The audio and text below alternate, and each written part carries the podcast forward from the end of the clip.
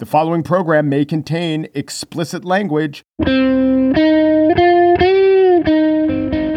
It's Tuesday, September 22nd, 2020. From Slate, it's The Gist. I'm Mike Pesca. Yesterday on this program, we talked about Joe Biden not committing to a plan to pack the court, not publicly anyway. So yesterday evening, he was asked that very question by a local news reporter. Green Bay Action 2 News was on the scene. And let's say the Democrats then take over the Senate but maintain the House. Would you consider adding more Supreme Court justices to the bench? Brittany Schmidt with the good question. Let's hear the response. It's a legitimate question, but let me tell you, I'm not going to answer that question. Okay. Because it will shift all the focus. That's what he wants. He never wants to talk about the issue at hand. He always tries to change the subject. But let's say I answer that question then the whole debate's going to be, well, Biden said or didn't say. Biden said he would or wouldn't. That's going to, the, the discussion should be about why he is moving in a direction that's totally inconsistent with what the founders wanted. They're designed, the Constitution says design, the voters get to pick the president who gets to make the pick and the Senate who gets to decide. We're in the middle of an election right now, Brittany. You know, people are voting now. By the time this Supreme Court hearing would be held if they hold one, would in fact, we probably, there's estimated 30 to 40% of the American people already have voted. It is a fundamental breach of constitutional principle. It must stay on that and it shouldn't happen. Well done. Excellent answer for now. And Biden is going to get pressed on this. And what he should say is something like, I'll tell you what, I won't stand by when health care for 20 million Americans is being threatened. And if this court locks 4 4, that's what's going to happen. And as president, that's unacceptable. What I'm going to do as president is address the needs of the American people, listen to the people and address their needs, that sort of thing. Don't be overly coy, but don't take options off the table. Keep focused on the results that help people. And oh, yeah, results that are popular. Now, this wasn't the only development between men who were on their party's presidential tickets in 2020 because Mitt Romney came out and said he would vote for a Supreme Court justice this term. But of course he would. I never understood why people expected that he wouldn't. I guess it's because he voted for impeachment, but a conservative Supreme Court justice isn't an emboldened Trump thing to Romney. It's an emboldened conservatism thing. It's why he got into politics in the first place. In fact, if any member, any Republican in the Senate should be unencumbered by the idea of endorsing a vote for a Supreme Court justice this term, it's Romney, who wasn't even in the Senate in 2016 when Mitch McConnell failed to bring to a vote the Garland nomination. Mitt Romney's hands aren't even dirty. I checked. He seems to have never articulated a principle of not nominating a justice in an election year. He's one of the few Republicans not contradicting himself. To hope that Romney would once more stand athwart the Republican agenda and say no is to misunderstand Romney and maybe human motivation. Romney is anti abortion, anti regulation, anti Affordable Care Act. A new conservative Supreme Court pick advances those stances and principles. To oppose it on the basis of process makes little sense to Mitt Romney. He sees seating a justice who will champion all those beliefs as advancing a good in the world. He, by the way, thinks of Merrick Garland being kept off the court also as advancing a good in the world. Maybe not how it was done, but probably doesn't think so much about that. So we, or some of the people who are surprised by his action, maybe expected him to subtract from what he would think of as two beneficial developments that helped America in the name of righting a past procedural wrong that, in his view, actually also led to a positive outcome. No one in the world works like that, least of all successful politicians. And by the way, voting for a Supreme Court justice now in isolation of the Merrick Garland case, it's not unconstitutional. It's not unethical. And Merrick Garland isn't a thing Mitt Romney had anything to do with. If it weren't for Merrick Garland, I don't even know that it would strike any of us as so unreasonable for the Republicans to try to hold a vote. But listen to me reasonable, reason at all. It's like I haven't paid attention to how anyone's spoken or acted during the past four years. But in case you're wondering if that is the case, on the show today, I spiel about Lindsey Graham and what he has said or done in the last four years, but also this morning, where protesters have not been letting poor Lindsey sleep. But first, CNN's Brian Stelter has hosted Reliable Sources, the media analysis show for the duration of the Trump presidency. There is a lot of content to get to. Stelter is out with a book, Hoax Donald Trump, Fox News, and the Dangerous Distortion of Truth, in which it is positive that Fox News misses most of all Roger Ailes. Stay tuned and listen to learn why.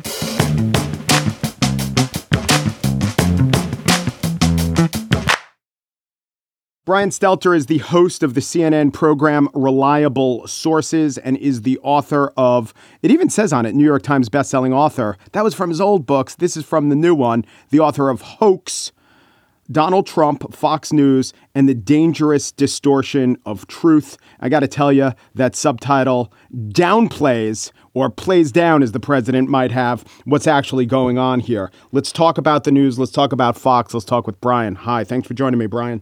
Great to be on with you. Thank you. So I'll just give you the time here to lay the predicate because people will say, all right, here's a Fox expert. Maybe they're familiar with your work. Oh, yes, there are so many critiques. But yours is a specific one of uh, Fox and what might have been with Roger Ailes. So, what are you arguing or laying out in this book? Well, I think uh, Fox didn't have to be this way. Fox has changed dramatically in the Trump years. Uh, yes, it was always conservative but now it is conspiratorial and full of crazy talk. You know, it's like it, the channel the channel is broadcast from another planet much of the time.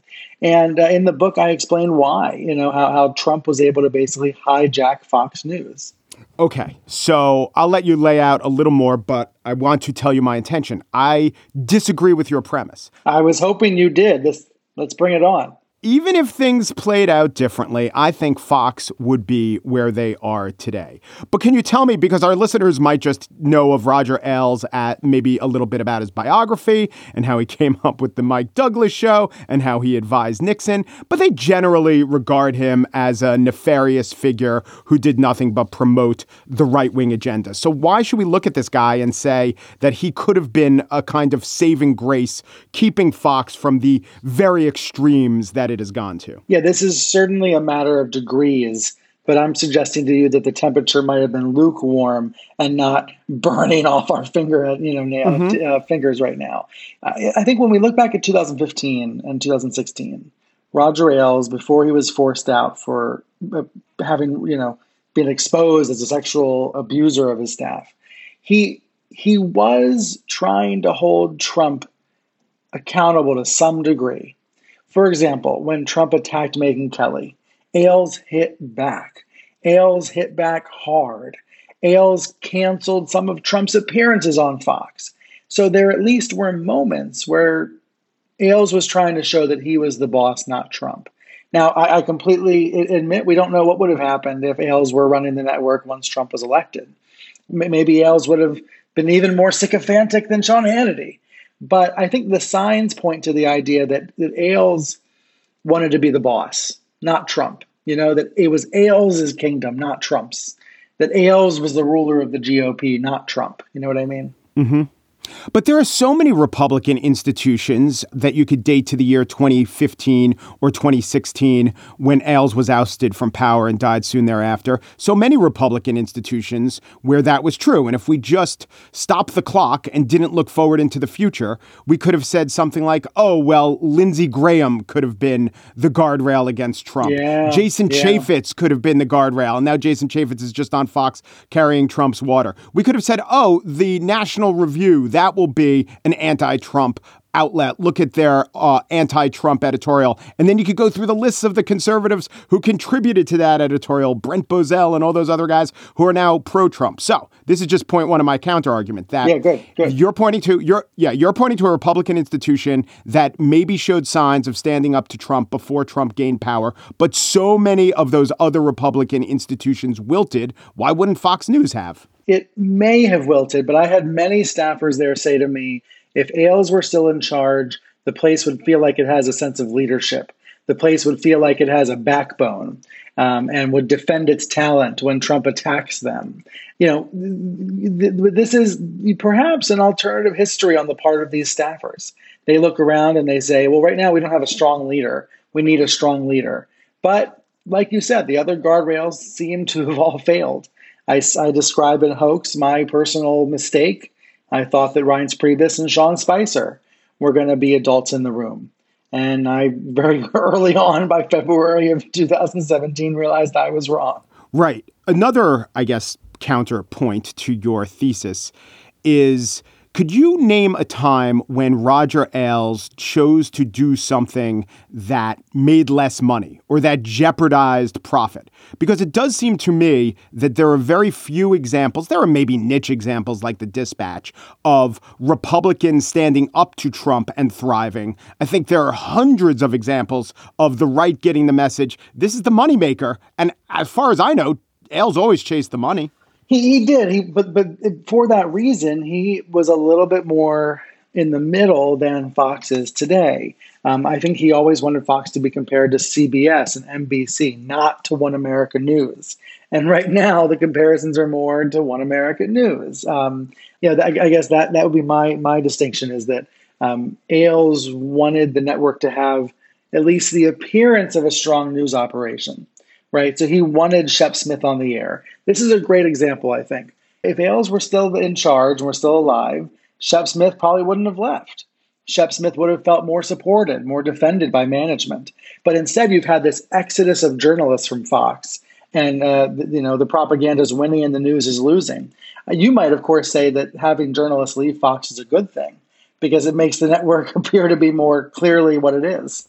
Right. That's actually a side point. I actually love Chris Wallace. And I thought Shep Smith was good, but not in a we have to tune him in instead of Jake Tapper type way, but good that he's in the middle of, uh, of Fox type way.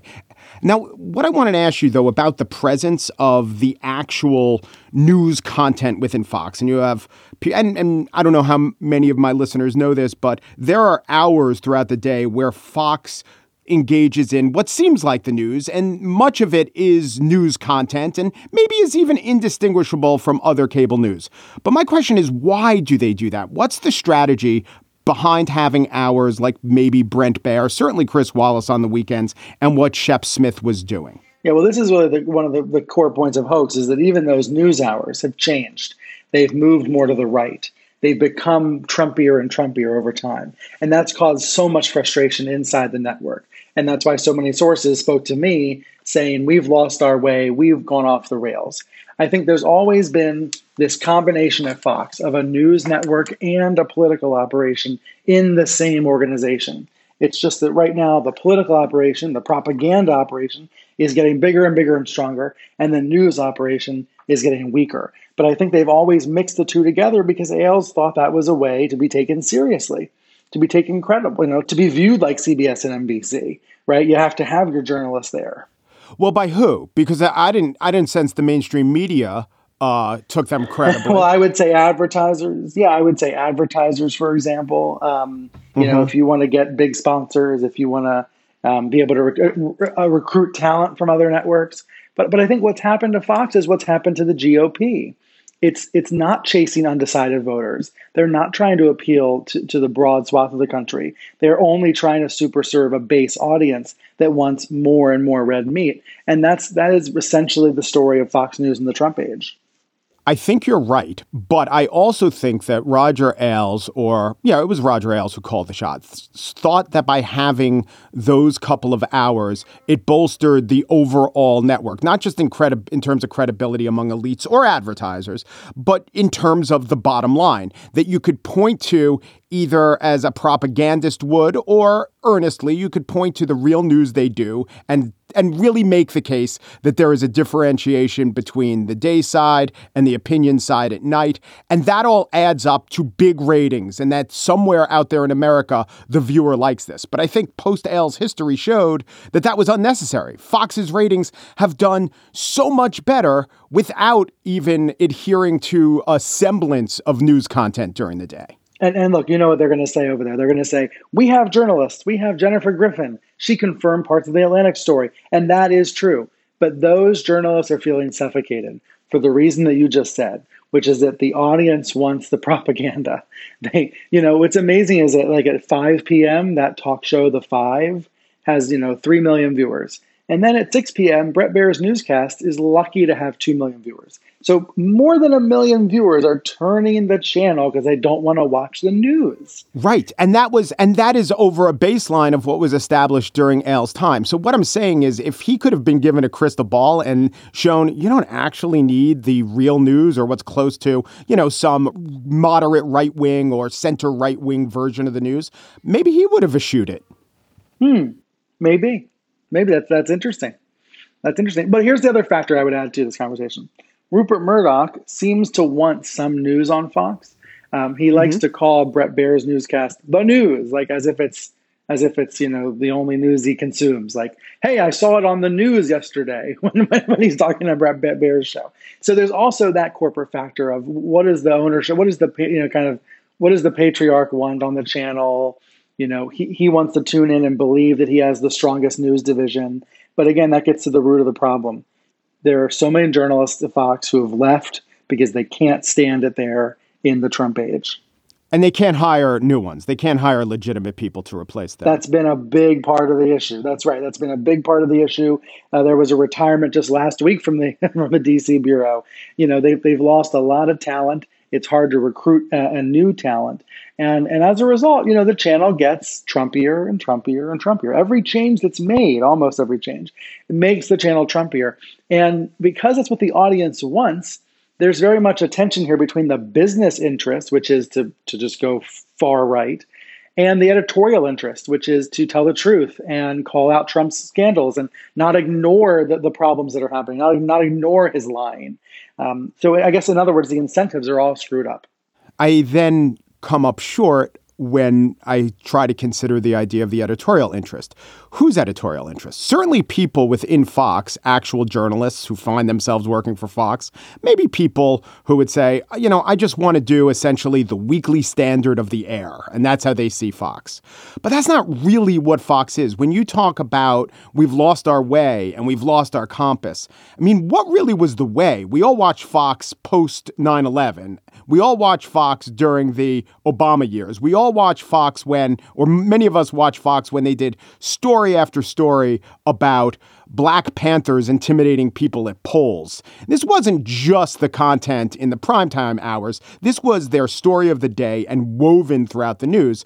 Maybe there's a little bit too much of a rosy idea of what the quote unquote way was. Yeah, I, I get that, and I and and, and I, have heard some of that that critique. I'm I'm trying to reflect what I think is this sense within the network of a, of a big change that's been bad, including a change that's been bad for Trump. That's the other thing about this. Fox hurts him. Fox misleads him, right, along with millions of other viewers, when there are these obsessions about voter fraud and other stories that are mostly made up, dramatically exaggerated to scare the viewers. It hurts Trump. So this is a twisted relationship that arguably is not actually good for any any party. A good example that makes that point is the war on Baltimore story.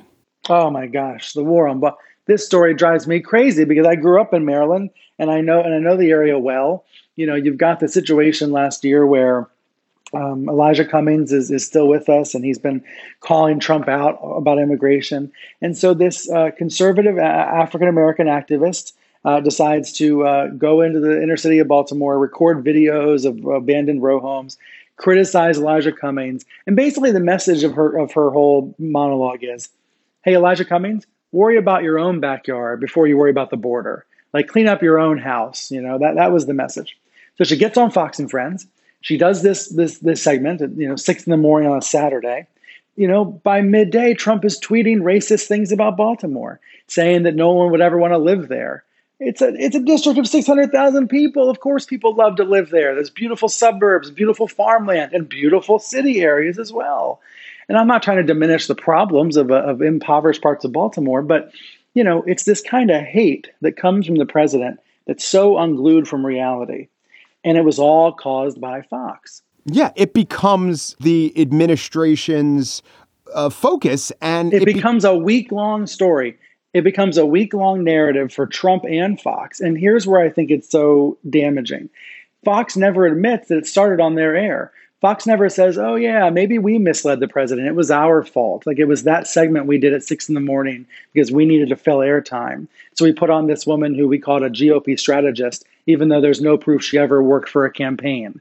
Apparently, she interned for a couple of campaigns. Like, there's so much that's so wrong with this. And we end up having this week long storyline, which the rest of the media then feels compelled to cover, right? So then I'm on CNN talking about this BS about Baltimore, which is basically like it's a waste of everyone's time and it's a waste of the president's attention span. And of course, the president was posting racist ideas, which is you know a whole other whole other problem.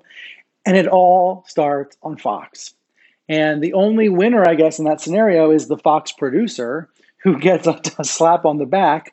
And if someone says, Good job, that was great, the president loved your story. Yeah. So this brings me to the question Is Fox a version of state TV, which you discuss in the book? Not exactly state TV, but it's something like state TV. Or is the better way to look at it that our state is TV state? In other words, Fox is not just reflecting whatever the president's agenda is. Fox is setting the agenda, and the president is reflecting Fox. Yes, that, that was really my conclusion after doing all this research. It's that Fox has more power than Trump with regards to narrative about what's going on in the country and what conservatives are thinking. Fox is setting the agenda. Trump is following it. He wakes up, he watches Fox and Friends, he tweets about it. He is following what Fox is presenting. And, and, in that way, it is a TV run state. You know, the whole the whole notion of a state run TV, which we associate with Russia or somewhere. You know, obviously, the United States is not financing Fox News. That doesn't need to, so it's not state run TV.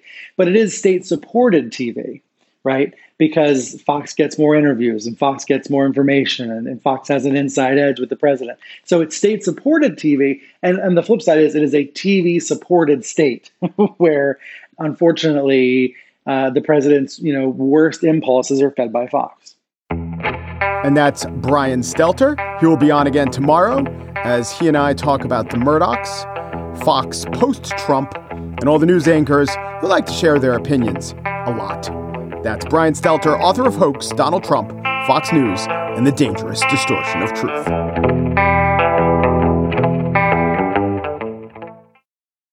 And now the spiel. Well, you probably heard about the old tape that has resurfaced. That puts me in an awkward position, making me look somewhat like a hypocrite. Margaret, can you play that tape from the archives?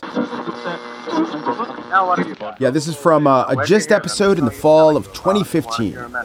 Let us hear that. Here we go. One of radio's trailblazing announcers introduces what he calls a little peep. Mr. and Mrs. America and all the ships at sea. As I look into the horizon of our future, I say this. The New York Metropolitans, who are in the World Series this annum, shall return there many times in the next half decade. Moving on to Lindsey Graham, the senator from South Carolina is a man of honor and integrity who would never go back on his word. If he does, I say hold the tape and hold me to account.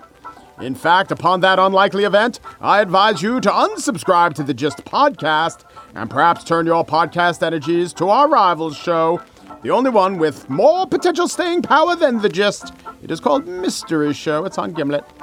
Long may it ensorcel, but again I declare Lindsey Graham shall never contradict himself in a glaring and embarrassing way. And also that on fleek shall never fade from the lexicon. Oh my god, do you hear the sound quality there? It's like a different era. If you don't believe this is a long time ago, look at that microphone. So, there are contradictions and hypocrisies in political life, but I have rarely seen one as blatant and absolute as what Lindsey Graham said then and what he is saying now. Then he said, We, if we were in the very same situation, would not allow a vote for a Supreme Court nominee. And now that we are in that very same situation, he is saying, we need to vote on the Supreme Court nominee. You're probably aware of the Graham Pledge. It certainly seems to suggest contradiction. It does. It really does. I'm not going to argue you off that point. But there are actually two different Lindsey Graham contradiction tapes, and I want to play a little bit of each, and I want to get into the context of each. So the first was during a Judiciary Committee hearing. He was addressing his fellow senators, looking them in the eye, and laying it out. I want you to use my words against me. If there's a Republican president in 2016 and a vacancy occurs in the last year of the first term, you can say Lindsey Graham said, let's let the next president, who it whoever it might be, make that nomination, and you could use my words against me, and you'd be absolutely right. You hear that? He bookended the statement with the promise, You can use my words against me. Now he's a little miffed that his words are being used against him. But actually, when you think about it, he's breaking two promises one, the actual promise, and the other, how right we are to point out that he broke the promise. He really can't be upset with that. I don't know, maybe he's just sleep deprived because activists are outside his Washington, D.C. townhouse into the wee hours of the morning chanting, Good morning, Lindsey Graham! Using bullhorns deploying strobe lights. Let's hope Lindsey Graham's neighbors are not epileptic. But why would Graham have said those words? Why would he paint himself into that corner? Well, he told us. He told us within those very remarks. Now, this part of his statement is not being as widely circulated, but it is useful in its explanatory power. Uh, here's what's going to happen. In the unlikely event we lose the White House, which I know is hard to believe given the dynamic of the Republican Party now, but just in case we lose, and I know that seems almost impossible to imagine, uh, Hillary Clinton's going to be president. Unless Bernie keeps doing well and something helps happens I don't know about. Let's just assume for a moment she is president. The C-SPAN cameras who were filming this then picked up Senator Al Franken grinning widely at the humor because it was a joke. It was a joke that all the senators were in on, knowing that there was no real chance that Donald Trump was going to be the next president maybe the then barely alive Ted Cruz was going to win, but this was not the feeling at the time. NBC News Wall Street Journal had just released a poll days before showing Clinton up by 13 over Trump. So Graham went on to say, We are therefore going to get a more liberal pick than Merrick Garland, and we'll take that chance. Such is the nature of the principle we stand on. And if somehow all of that doesn't happen, Hillary Clinton and her liberal pick, which everyone knew it would, he made the infamous pledge that you are hearing. We're setting a precedent here today, Republicans are, that in the last year, at least of a lame duck eight year term, I would say it's going to be a four year term, that you're not going to fill a vacancy of the Supreme Court based on what we're doing here today. That's going to be the new rule. When y'all change the rules about appellate judges and district court judges to get your way, I thought it was a really abuse of power. A precedent. Well, I guess rules are made to be broken, especially when the solemn and serious duty of selecting the grandest interpreter of our most important rules, Supreme Court justices, is at play. But Graham went on to lay out the implications of the politicized judge selection process. And what you have done here is you've made the caucuses, the Republican and Democratic caucuses, are now not going to have to reach across the aisle when it comes to appellate judges and district court judges to get input from us or we get input from you. So, what does that mean? That we're going to pick the most hard ass people we can find. He is right. That is what happened. And hearing the fuller explanation, maybe you can understand why it happened. Because he and every Republican on that committee actually believed that there was nothing wrong with holding the nomination open. And it probably wouldn't even matter, they all believed, to the makeup of the court because of what he said about Hillary Clinton. They just wanted to thwart Democrats in the moment. Because, why? Because they believed that Democrats had thwarted them. Again, it was an honest belief. Graham cited then Senator Barack Obama's attempted filibustering of Justices Alito and Roberts. The Democrats, in his view, backtracked on the Gang of 14 compromise about Senate filibustering. Remember that? And of the 14 senators who came to the compromise about not filibustering court selections, only three of them were left by 2016. It was him, Susan Collins, and John McCain. That's it. And as Graham saw it, the Democrats retreated on the compromise when Harry Reid deployed the so called nuclear option. This move clearly left Graham embittered. I got that crap beat out of me at home. And when I told people I just thought that consequences come with elections. That was the text, that was the context of his 2016 remarks. So, two years later, he was at the Atlantic Ideas Festival, which to our great grandfathers would have meant Gloucester whaling captains getting together to talk harpooning techniques. Anyway, Graham, in the 2018 version of the Atlantic Ideas Festival, he was still mad. He was still mad about the courts. He still felt burnt by Democrats. But the locus of his resentment had changed. He was being criticized, at times vocally, right there and then, by members of the Atlantic Ideas audience. Old sea captains all, boo, arg. He was being criticized over what he perceived as the maltreatment of Brett Kavanaugh by Democrats. He was in a fighting mood. Here's how he framed his declaration back then. Now, I'll tell you this. This may make you feel better, but I really don't care.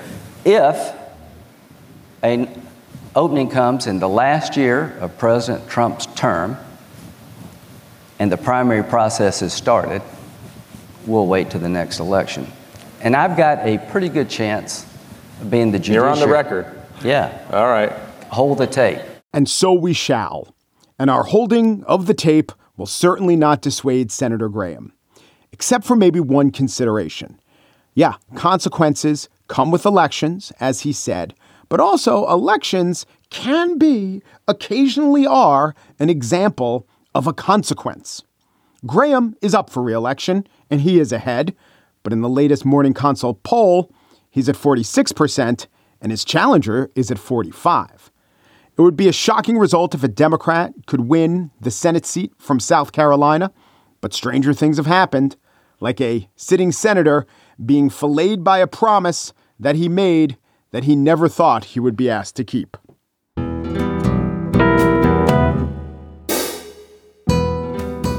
And that's it for today's show. Margaret Kelley, Gist producer, once said if the Shamrock Shake debuts outside the traditional St. Patrick's Day window, well, then she's buying Shamrock Shakes for everyone. And we're still waiting. Daniel Schroeder, Gist producer, has vowed the same thing, but about pumpkin spice lattes in summer. And guess what? The hordes are assembling outside his basement apartment with a strobe light and a refillable travel mug. Alicia Montgomery is the executive producer of Slate Podcast. She maintains the greatest hoax Donald Trump ever pulled was convincing the world that Tiffany Trump ever existed. The gist, noting that it is a particularly Democratic Party thing to contemplate the bold political risk, the score settling maneuver of adding two justices to the Supreme Court, thus giving the Democrats only a six to five minority. Count them out. Umpru, depru, dupru, and thanks for listening.